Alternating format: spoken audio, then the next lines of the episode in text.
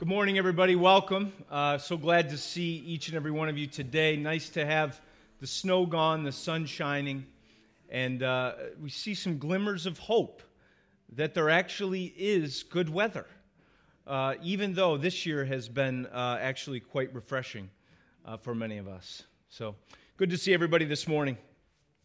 Today, we're going to continue our series in parables. We've been looking uh, over the last four, five, six weeks at parables in chapter uh, 13 of the book of Matthew. We see that during this chapter, Jesus has been teaching about the kingdom of heaven.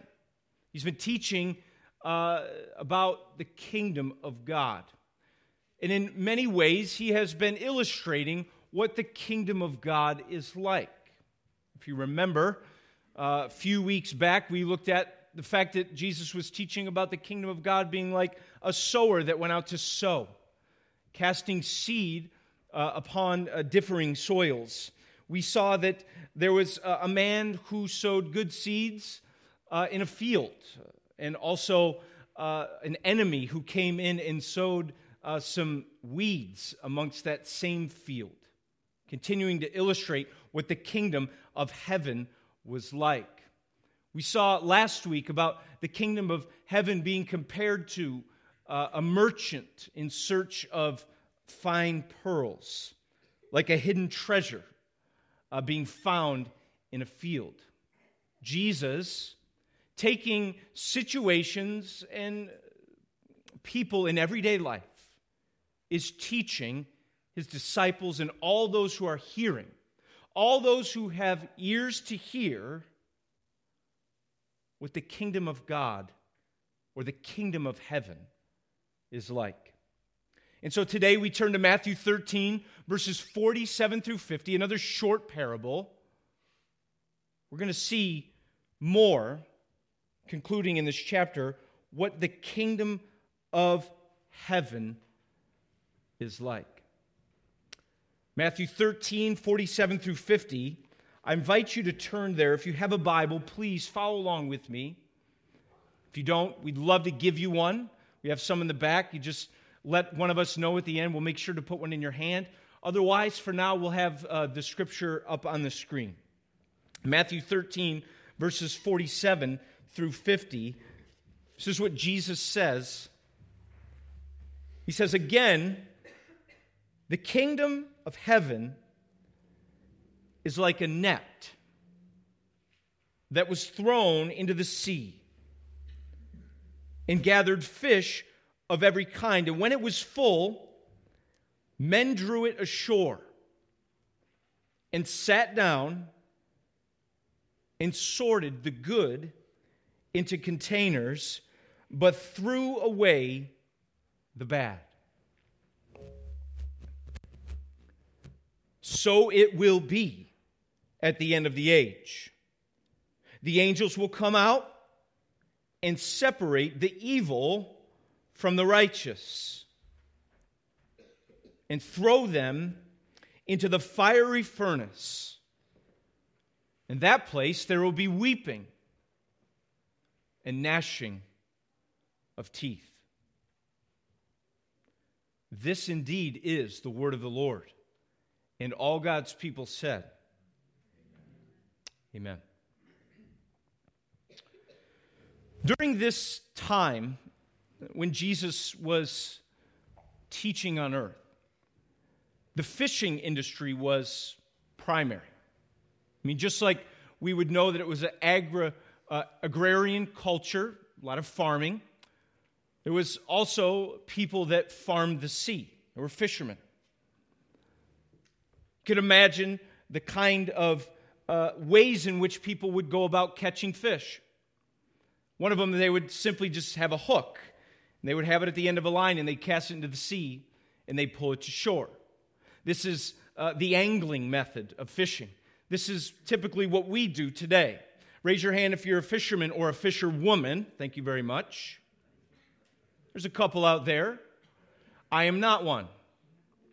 However, Silas, my son, is one, or at least a budding fisherman, and this is the method that he likes to use. In fact, he's gone to great lengths, too, over his birthdays and Christmas and in conversations with his grandfather, uh, get quite a lure collection. He loves lures. He's got his little box and his little strap, and he and his grandfather spend time together trading lures. How many of you do that? Not many people. Silas loves to do that because he thinks he's an angler, right? He's going to put this lure on a fishing pole, he's going to put it into the pond, and he's going to get a bass, largemouth, smallmouth. He doesn't care, maybe even a walleye. That was one of the methods used. Another method that was used was the casting of a net, typically a small net, right? You get the idea that on the edge of the shore or maybe standing knee high into the water, the fisherman would take the net and cast it into the water and then pull the rope, dragging uh, what he could, hopefully uh, fish suitable to eat, to sell, whatever. That was another method. But as I took a look at this parable, there was another method of fishing that I found to be very interesting. It's called the dragnet method. It was interesting, right? So these nets, you could imagine, uh, could get large, and they could get long, and they could get wide. And you could imagine, being a businessman, that you wouldn't want to waste your time just pulling in one at a time, that you would want to bring in a massive amount of fish. Right? You'd want to be as efficient as possible. And so here's what they did they would tie weights at the bottom of the net all along the shore, thus anchoring the net to the shore. And then they would tie flotation devices at the top of the net. Okay? So imagine uh, anchored uh, weights that anchor the net along the shore in differing lengths, and then flotation devices at the top of the net. And then imagine it being so big and so long that a couple people really couldn't do it. What you really needed was a couple of boats on each side, rowing on each side out into the sea, dragging the net without pulling it from the shore.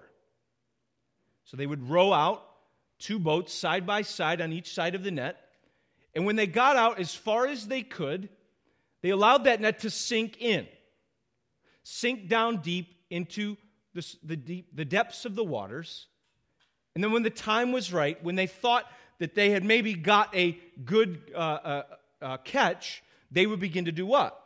Row back. So you can imagine them rowing out, letting it sink, and then rowing back. And as they rowed back, they would drag their catch from the sea, trapping many things, many fish, different sizes, different flavors, and a bunch of other things for sure, to the shore. And as they got to the shore, the fishermen would get out of the boat and then joined by maybe some other people, some other employees, people working. They would pull that catch onto the shore, onto the beach, and they'd see what they got. And you can imagine what they would find. They would find fish of all kinds small fish, large fish, right? Fish that suitable for the marketplace, fish that possibly were dead or damaged or mangled. And you can imagine maybe even picking up some debris, right? Maybe uh, uh, uh, pieces of a sunken ship.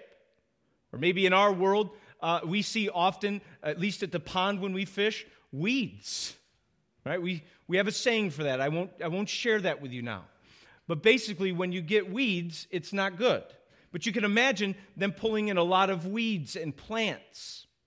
Maybe, maybe some of you have been fishing before and you've gotten your line caught on, on something like a tire, or maybe you've caught a boot or something like that, and you've pulled it to shore. So they would bring all these things in, and then they would begin to sit down and they would sort through this. They would sort through their catch. What they would do is they would find all the, the damaged, dead, useless, unsound things, and they would remove it from the catch and cast it to the side. It was of no value to them, it was worthless, it was not useful to their purposes. And at the same time, they would take that which was good, that which was uh, uh, edible, that which was sellable in the marketplace, and they would put them into containers so that they could transport them to that place. Interesting process, nonetheless. You can imagine it being a, a, an arduous one, and yet one that could potentially bring great prosperity to the one who did it. What's interesting is Jesus looks at this particular method and he says, The kingdom of heaven is like that. If you're wondering what the kingdom of God is like, and even if you're not wondering, I'm going to tell you the kingdom of heaven is like that. Jesus is beginning to teach about the kingdom of heaven. He says the kingdom of heaven is like a net thrown into the sea. It gathered fish of every kind, and when it was full, men drew it ashore, sat down and sorted the good into containers, but threw away the bad. And so the question becomes if Jesus looks at this method of fishing and says the kingdom of heaven is like that, how is it so? And then Jesus transitions quite quickly and says this So it will be at the end of the age. He's giving a promise to those who are hearing.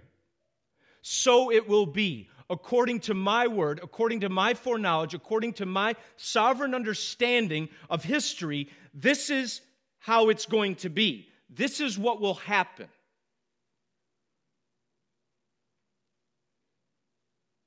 At the end of the age. And what he's doing in that moment is he's giving us a promise and yet a almost a prophecy, a prediction based on his understanding of what we can expect the state of the kingdom of heaven, the state of the kingdom of God, to be like at the end of the age. If you look back a couple parables, you would have maybe remembered similar language the parable of the wheat and the tares, right? Where the weed, uh, I'm sorry, the wheat was growing, and at the very same time, the weeds were growing right? And, and they were allowed to grow under the, under the watch care of the farmer. They were both allowed to grow. And yet, in some ways, giving us, uh, help, helping us see what the kingdom of God is like in the here and now. But yet, the parable goes on to talk about harvest. And what does Jesus say when he talks about the harvest, even in that parable? So it will be at the what? End of the age. And he talks about the harvesters coming and separating out the wheat and the weeds. And he uses this similar language in this parable. But the emphasis in this parable is not what the kingdom of heaven is like now, but what the kingdom of God, the kingdom of heaven, the state of it will be at the end of the age. That's what this process, this way of fishing, is illustrating for the people. And what he's saying is like the men who sat down and sorted the good from the bad, so will the angels come and separate the evil from the righteous.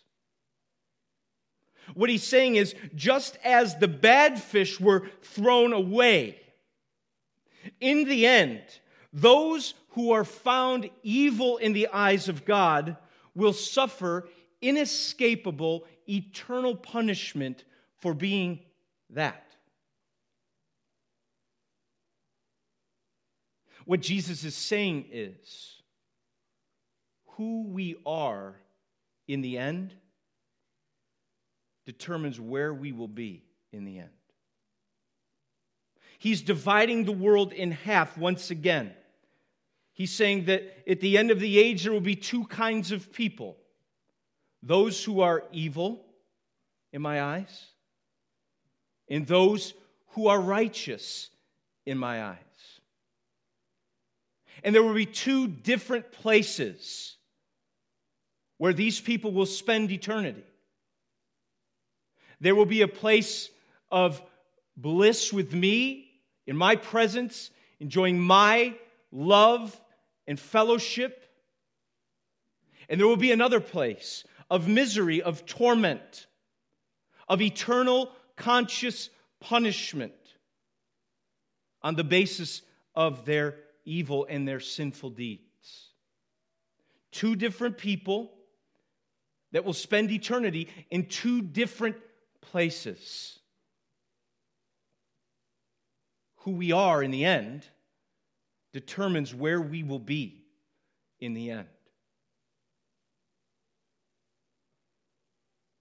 And it's in this moment we all feel what I've been feeling as I've been wrestling with this text all week. We feel the horror of that. We feel the heaviness of this truth. We come face to face with the truth that although it may not seem like it now, although we may be living in a time where the wheat and the weeds are growing together, where the wicked prosper,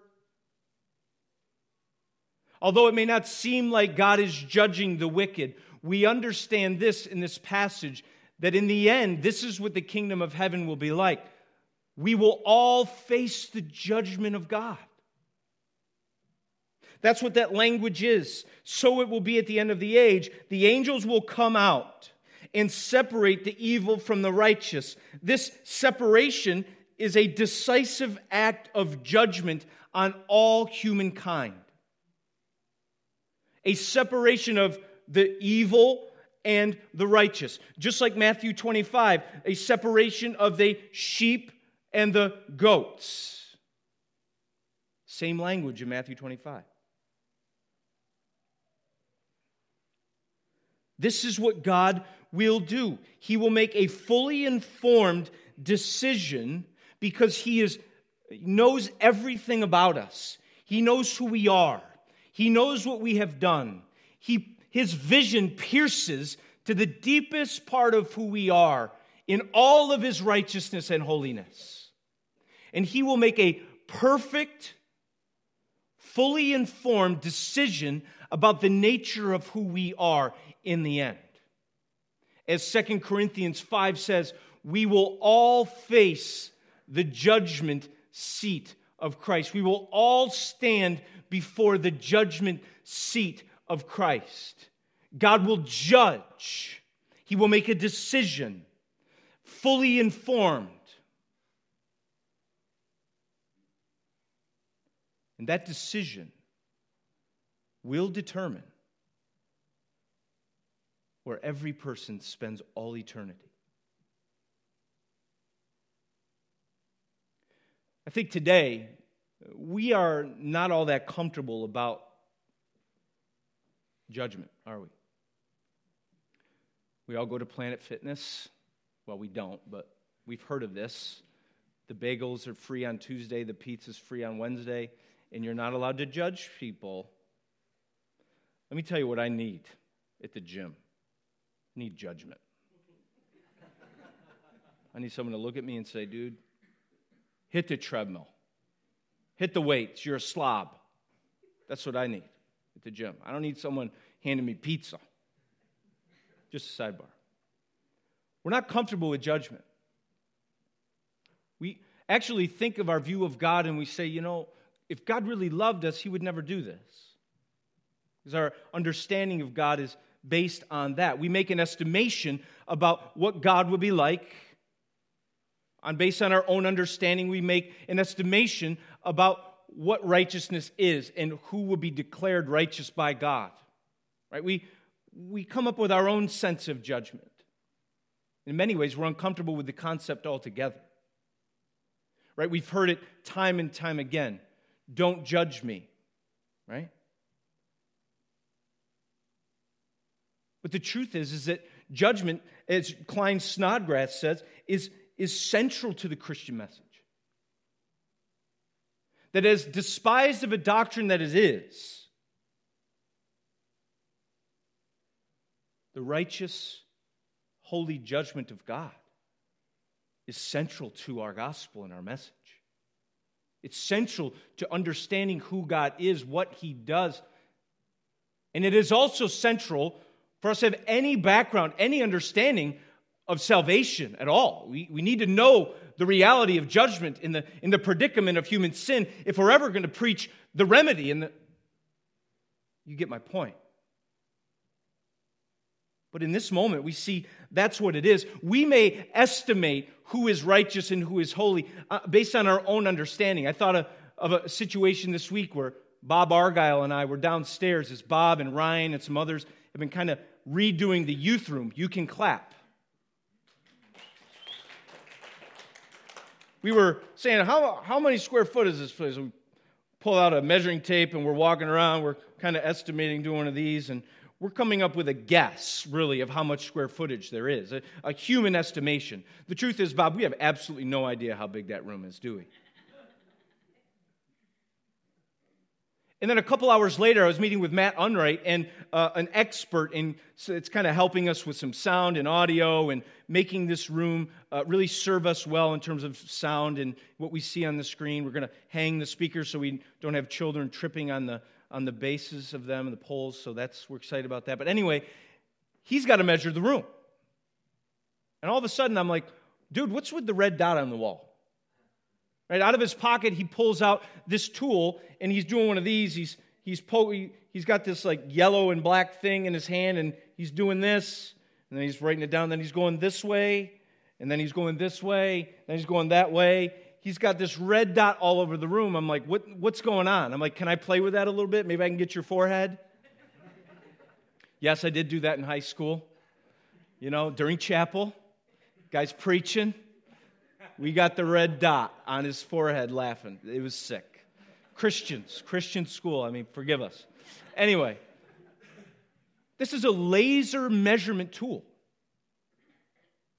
Exact measurement the length, the height, the width, the breadth, the whole bit. This is no estimation. This is an exact measurement. And I began to think about isn't this how we measure ourselves morally before God? We make an estimation. Usually we look at somebody else and we say, well, we're not that bad. Or we look at ourselves in the mirror and we say, well, at least 51% of the time we're doing pretty good. And we live in the assumption that when we stand before God someday, the 51% of the time is going to cut it. But when God looks at us, He doesn't measure us on the basis of relative righteousness with other people. Well, he's not as Jim's not as bad as Rick, so we'll take Jim. No, he comes to judge and make a decision on the basis of who he is.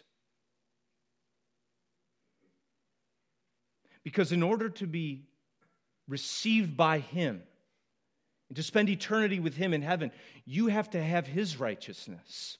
God's not attracted to his opposite. God can have no fellowship with the unrighteous.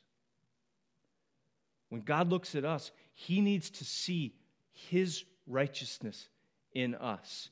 And the fact of the matter is is that uh, apart from him, no matter how many times God measures, guess what? He sees the same result. Psalm 14 says, there is no one righteous. No. Not one. Romans 3:23 says what? For all have sinned and fallen short of the glory of God. When we see the righteousness and the holiness of God and we see his glory on display as he brings that to bear in his end time decision about who we are, that will be the thing that we are measured against. His righteousness, his holiness. It reveals a profound need for us as people.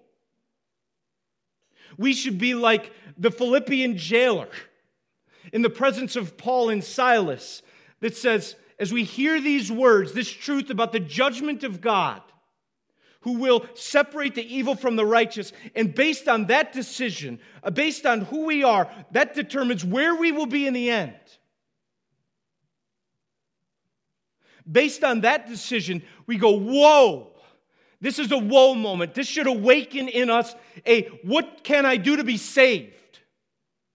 As the people in Acts 2 hear this message that the Jesus that you killed, God has made him the king. They say, Brothers, what shall we do? Because they see their predicament. They come face to face with the reality that they are not righteous before God, and therefore they would suffer, apart from Him, eternal conscious punishment. They will weep, their teeth will gnash in eternal torment.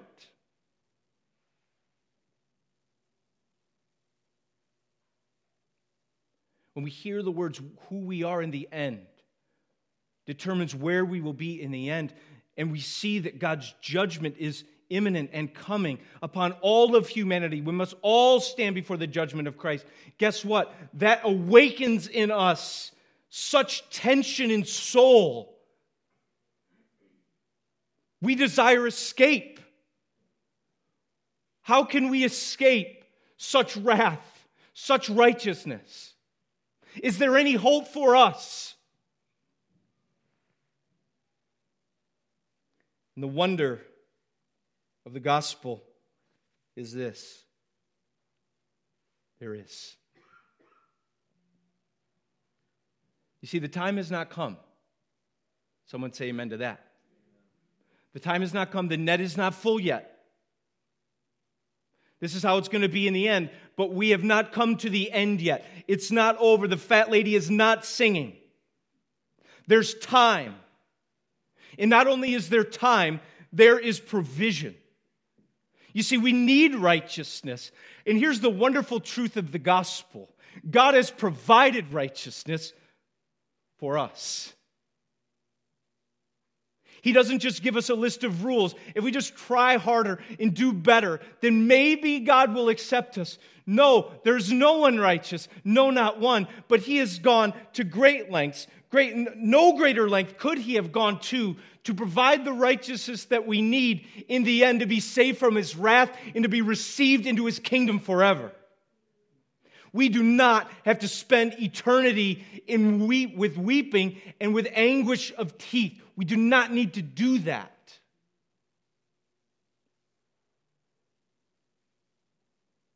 How do we know? We know that the gospel teaches very powerfully that Christ has done all that is necessary to provide his righteousness to us. You see, you feel that. Well, if, if righteous people are received and the unrighteous are rejected, then I need righteousness. I need that. And what you really need is Jesus. And I want you to hear that today. You need Jesus. Nothing more, nothing less. You need Jesus to be received by God in the end. You need his righteousness. 1 Peter 3:18 says this. Write it down. 1 Peter 3:18. For Christ also suffered once for all. The righteous suffered for the unrighteous.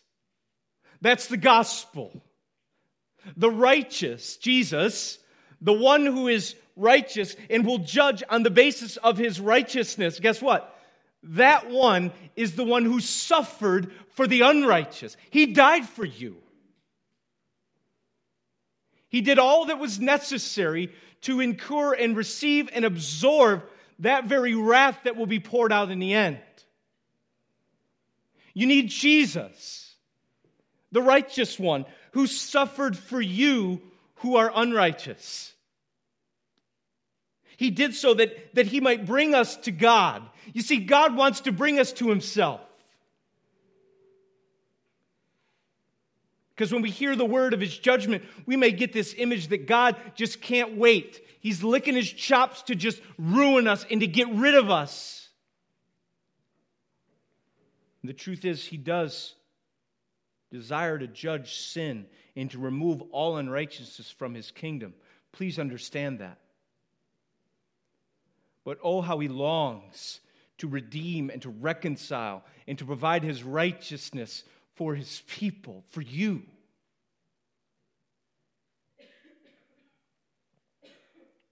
Second Corinthians 5:21 is what C.S. Lewis refers to as the great exchange. You ask, how did he give us his righteousness? Well, he took upon our unrighteousness. It's called the great exchange. That on the cross, Jesus took on himself all of our unrighteousness. And when God looked at him, he said, There's all of uh, the unrighteousness of sinful humanity. And God the Father judged his Son. And his wrath was satisfied. And in that same moment, for those who would receive him, to those who would, would see the glory of that moment, all of Christ's righteousness was transferred and given and applied to them. So that in the end, when God looks at us, he says, There's the righteousness of my son.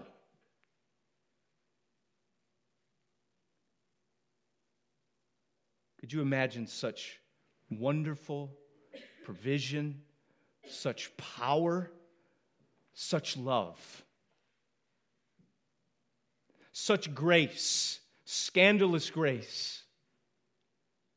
That this God who will judge is the God who received and absorbed all of that judgment in our place for our sin. So that in the end, he can look at us and be just, continue to be righteous, and at the same time, as Romans 3:26 says, justify, that is, declare you righteous in a court of divine law. You're not guilty. Because all of that righteousness that was in the person of Jesus has been given and applied and bestowed upon you. And so we go back to the question what must I do to be saved? You ready? Nothing.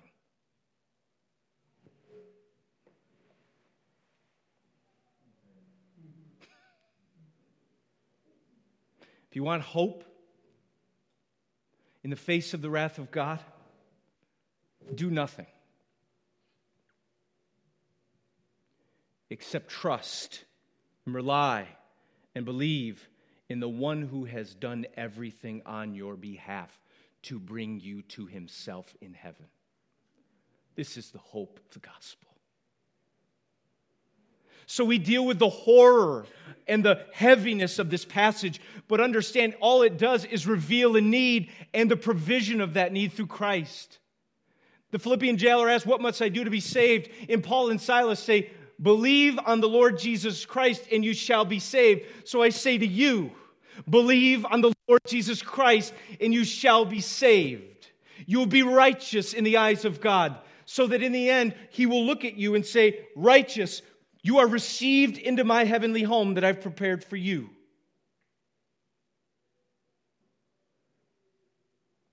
But make no mistake about it. If you do not believe, if you refuse, to place your faith, hope, and trust in Jesus, there is a very different place reserved for you. A place metaphorically called the fiery furnace, a place of weeping, and a place of gnashing of teeth, eternal conscious punishment. Believe on the Lord Jesus Christ, and you shall be saved. The truth that where who we are in the end determines where we will be in the end not only reveals our need, I think it also breaks our heart, doesn't it? It's important for the church to wrestle with this truth, not to avoid it and ignore it, to explain it away, but to wrestle with this truth that God will separate the evil from the righteous, that the state of the kingdom will be pure and perfect, and holy and righteous, a reflection of the one that is making it. Remember, Jesus, earlier in this gospel, Matthew, looked upon the crowds.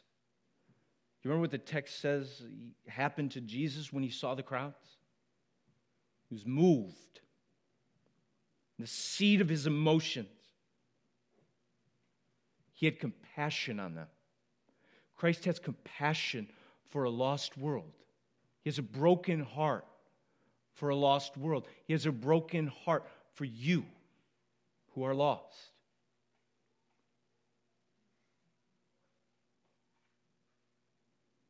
He says they were sheep without a shepherd. His heart filled with compassion. Do you have that for the world? Is your heart broken for a lost world that is far from God? That may find themselves evil in his eyes in the end? That may find themselves spending all of eternity apart from him in misery. Is your heart broken for the world? We've been living in DeWitt for nine years almost. 2007, we moved there because we were broken for the east side of Syracuse. At least we thought we were. Right? You, you feel like, oh, I'm called, I'm broken. But you're not really broken to begin to interact with people's lives there, right? You begin to see it. Nine years later, we still are broken for DeWitt. We still love it. There's not one, well, actually, there, there may be one gospel proclaiming church in DeWitt 10,000 people. We drive down Erie Boulevard and countless times have wept. We think about the lostness of that place. There are names, there are relationships, there are people. When you drive through your neighborhood, do you weep? You think about your neighbor, your, your family members, your coworkers. Are you broken for them? Right, as the psalmist says, my, my eyes stream tears. For people do not keep your law. When we see this kind of truth and we see this kind of love and grace in a world that is lost and disconnected from it, are we broken for them? Does our heart not respond to love with love? Right?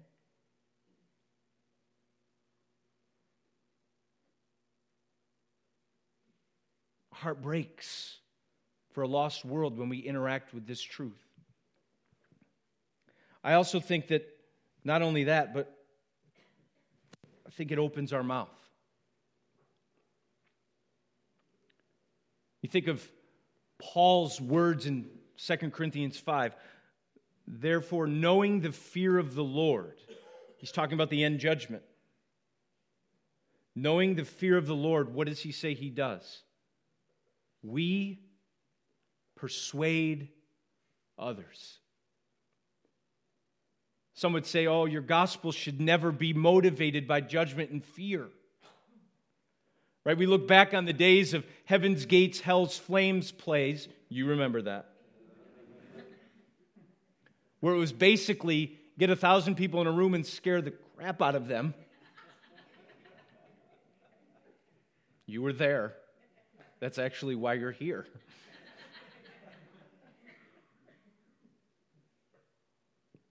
But what motivated those people in that play, I would believe with all my heart, was knowing the fear of the Lord, they persuade others. They want people to know the truth. So they share the gospel. They speak up. Yeah, the, the end is not come, the net is not full, but who knows when that will be? And because where or who people are in the end determines where they will be in the end, we're motivated to, to be God's mouthpiece in the world. As Jesus teaches about the kingdom of heaven, we become people who teach about the kingdom of God, the kingdom of heaven. We're proclaimers of the gospel. So when we interact with this truth, it opens our mouth, it reveals our need, it breaks our heart.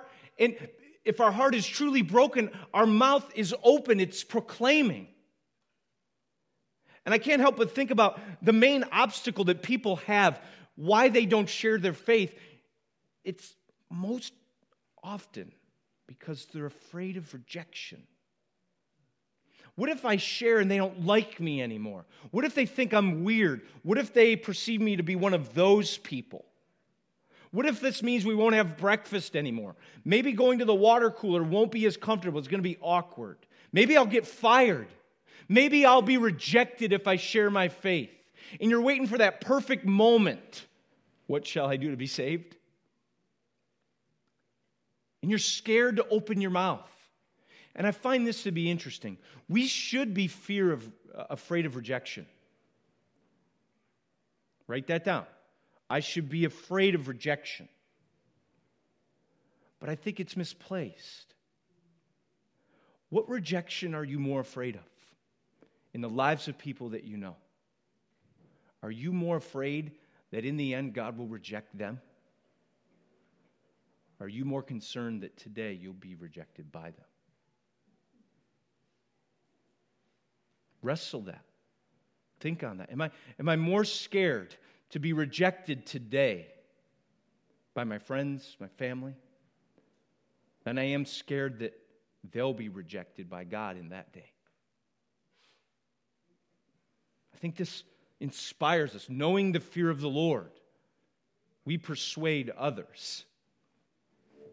Who is it in your life that needs to hear the grace, the wonder, the substitute, the sacrifice of Jesus, the grace.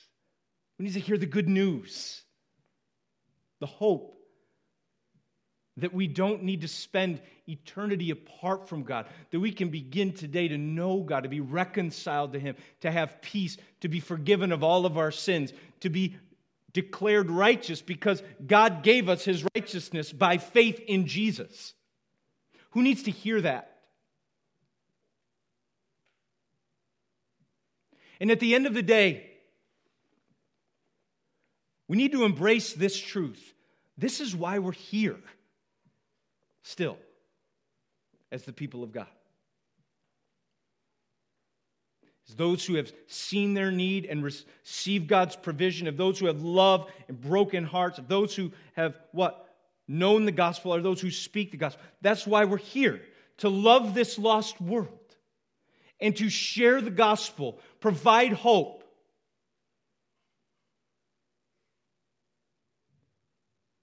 I'll never forget 2004. I was 24 years old. Oh no, I was 25.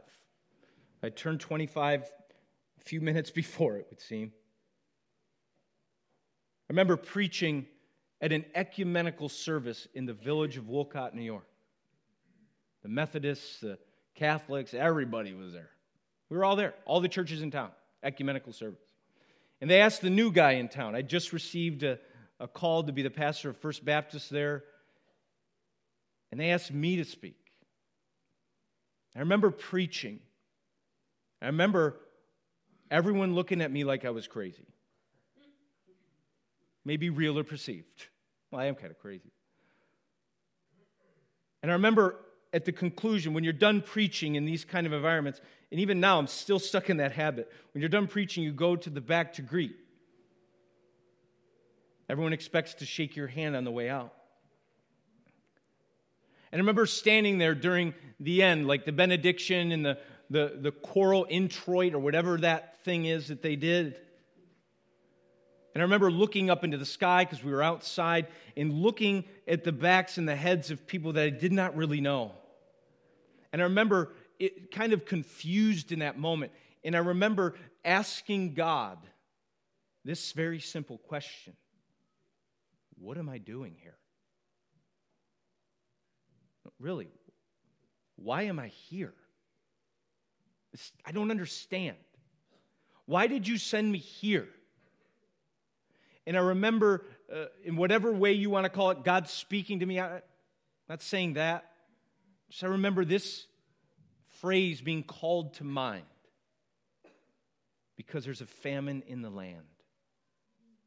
There's a famine in the land, meaning of the Word of God. We're here, you're here, Mike, to preach the gospel. You're here to proclaim the message of hope, of salvation to a world that needs to hear it. You're here to love these people as you do so. And I think about renovation. Why are we here? What are we doing here in North Syracuse? What in the world? And I don't know what the phrase is from that's called to mind by the Spirit. But I do know this that we're here because there's a famine in the land of the truth and of the salvation that comes through Jesus Christ. That's why we come every week to teach and to preach and to celebrate. That's why we gather in missional communities. That's why we pray for one another. That's why we intentionally ask questions Who in your life does not know God? Because eternity's at stake. Who they are in the end will determine where they will be in the end. That's why we're here. Because God has, uh, what? mission to make disciples of all nations. We're here because, because the time has not come. We're here because the net is not full. We're here to have broken hearts that love the world. We're here to speak the gospel into the lives of every man, woman, and child, giving them repeated opportunities to hear and respond, thus to avoid eternal torment and spend eternity with the living God who made them and saved them. That's why we're here. Let's not forget that.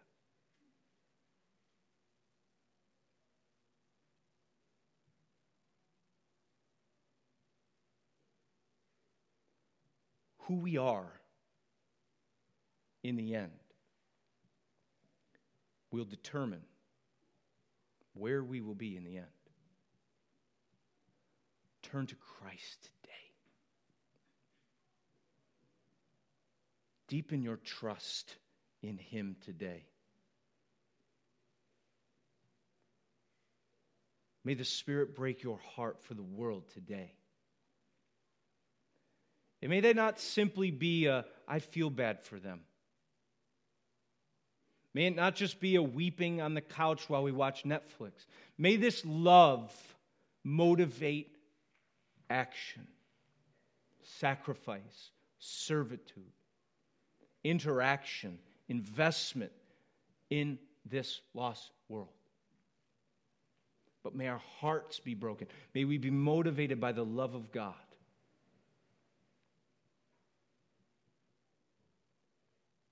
And may your mouth be speaking the hope of the gospel of Jesus Christ. God made him who knew no sin to be sin so that in him we might become the righteousness of God. Believe on the Lord Jesus Christ, and you shall be saved. Amen.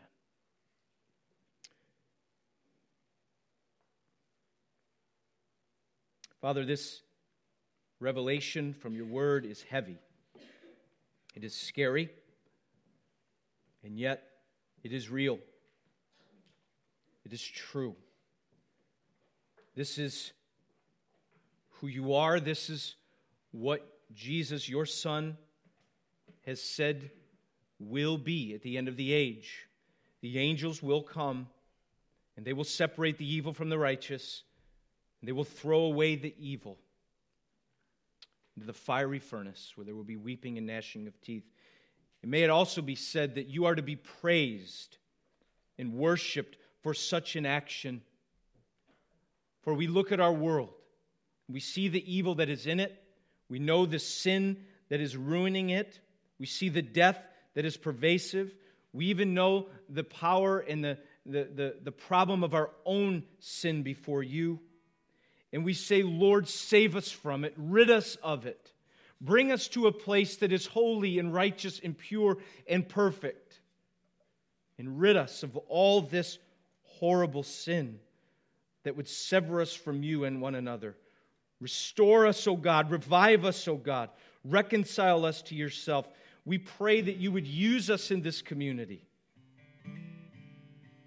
Give us a love for the world and a boldness joy to give the world the hope of Christ. If there's anyone here today that does not know you, Lord, has no assurance of where they will be, I pray that they trust in Jesus as their righteousness. And as they place their faith and trust in you, may you well up within them a joy and an assurance and a peace and a freedom to know that when you see them, you see the righteousness of Christ, that they're forgiven. Give us all that joy. We ask this in Jesus' name. Amen.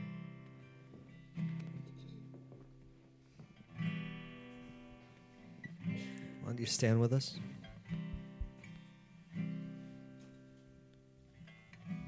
We're going to sing a new song today. Um, we've never done it here. But it just is um, basically an outpouring um, our, of our acknowledgement, of our thanks for what Jesus has done for us. I cast my mind to Calvary, where Jesus bled and died for me. I see his wounds, his hands, his feet, my Savior on that cursed tree. His body bound and drenched in tears. They laid him down in Joseph's tomb, the entrance sealed by heavy stone.